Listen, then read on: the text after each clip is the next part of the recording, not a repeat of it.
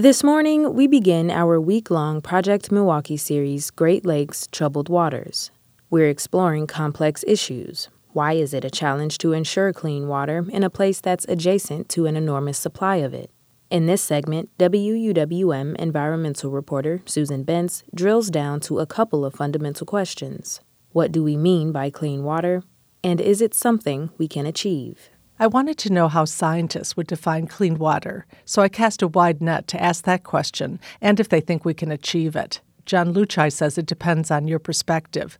Luczaj heads UW Green Bay's Geosciences program. If you're a fisheries person, you might think of surface water quality. If you are somebody who lives in a house where lead levels are elevated, then you probably think of drinking water. I'm a geologist, so I usually think of groundwater quality. Luczaj says no matter how you look at it, multiple factors influence water quality. Around the state of Wisconsin alone, soils vary from sandy to clay. The depth of those soils differ, and so does the bedrock below.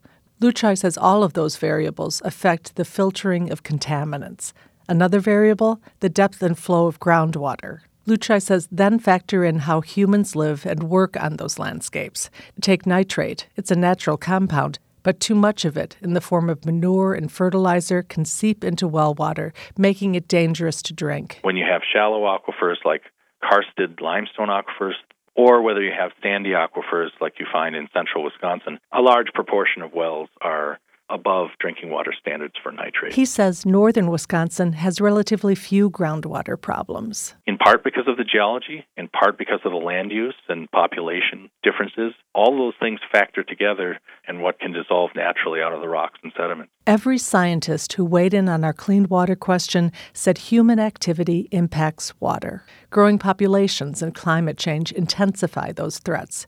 Marquette University assistant professor Patrick McNamara is an environmental engineer. He considers Milwaukee's drinking water clean and safe. I live in Milwaukee County.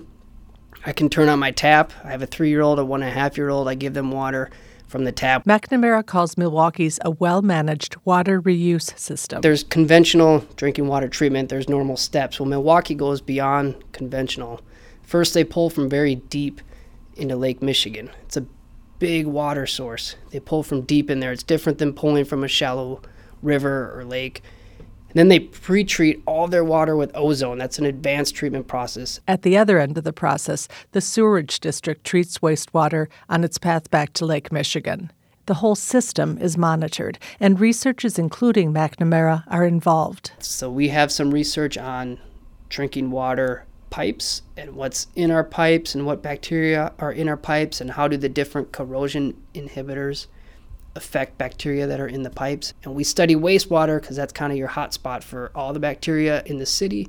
All the antibiotics get flushed down, so that's essentially the stomach of the city of Milwaukee. Concern is escalating around an ever increasing number of chemicals popping up in water. Researcher Todd Miller with UWM's Zilber School of Public Health is collaborating with fellow scientists and citizen groups. They're taking samples along Milwaukee waterways and Lake Michigan. Those water samples are then brought to my laboratory where I measure various chemicals. We're monitoring about 100 different chemicals. Most of them are pharmaceuticals like antibiotics, but also personal care products, hygiene products, cosmetics, and then even recreational drugs. One of the things we need to understand is that our wastewater treatment plants were never designed to handle this very complex mixture of pharmaceuticals. The chemical soup winds up in Lake Michigan.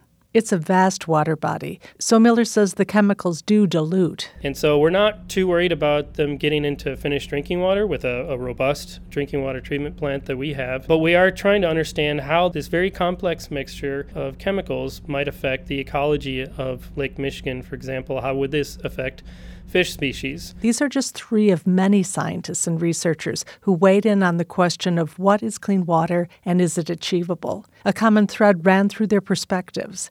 It's going to take intense public engagement and sound policy to make sure water is safe for all of the life that depends on it. Susan Bence, 89.7, WUWM, Milwaukee's NPR.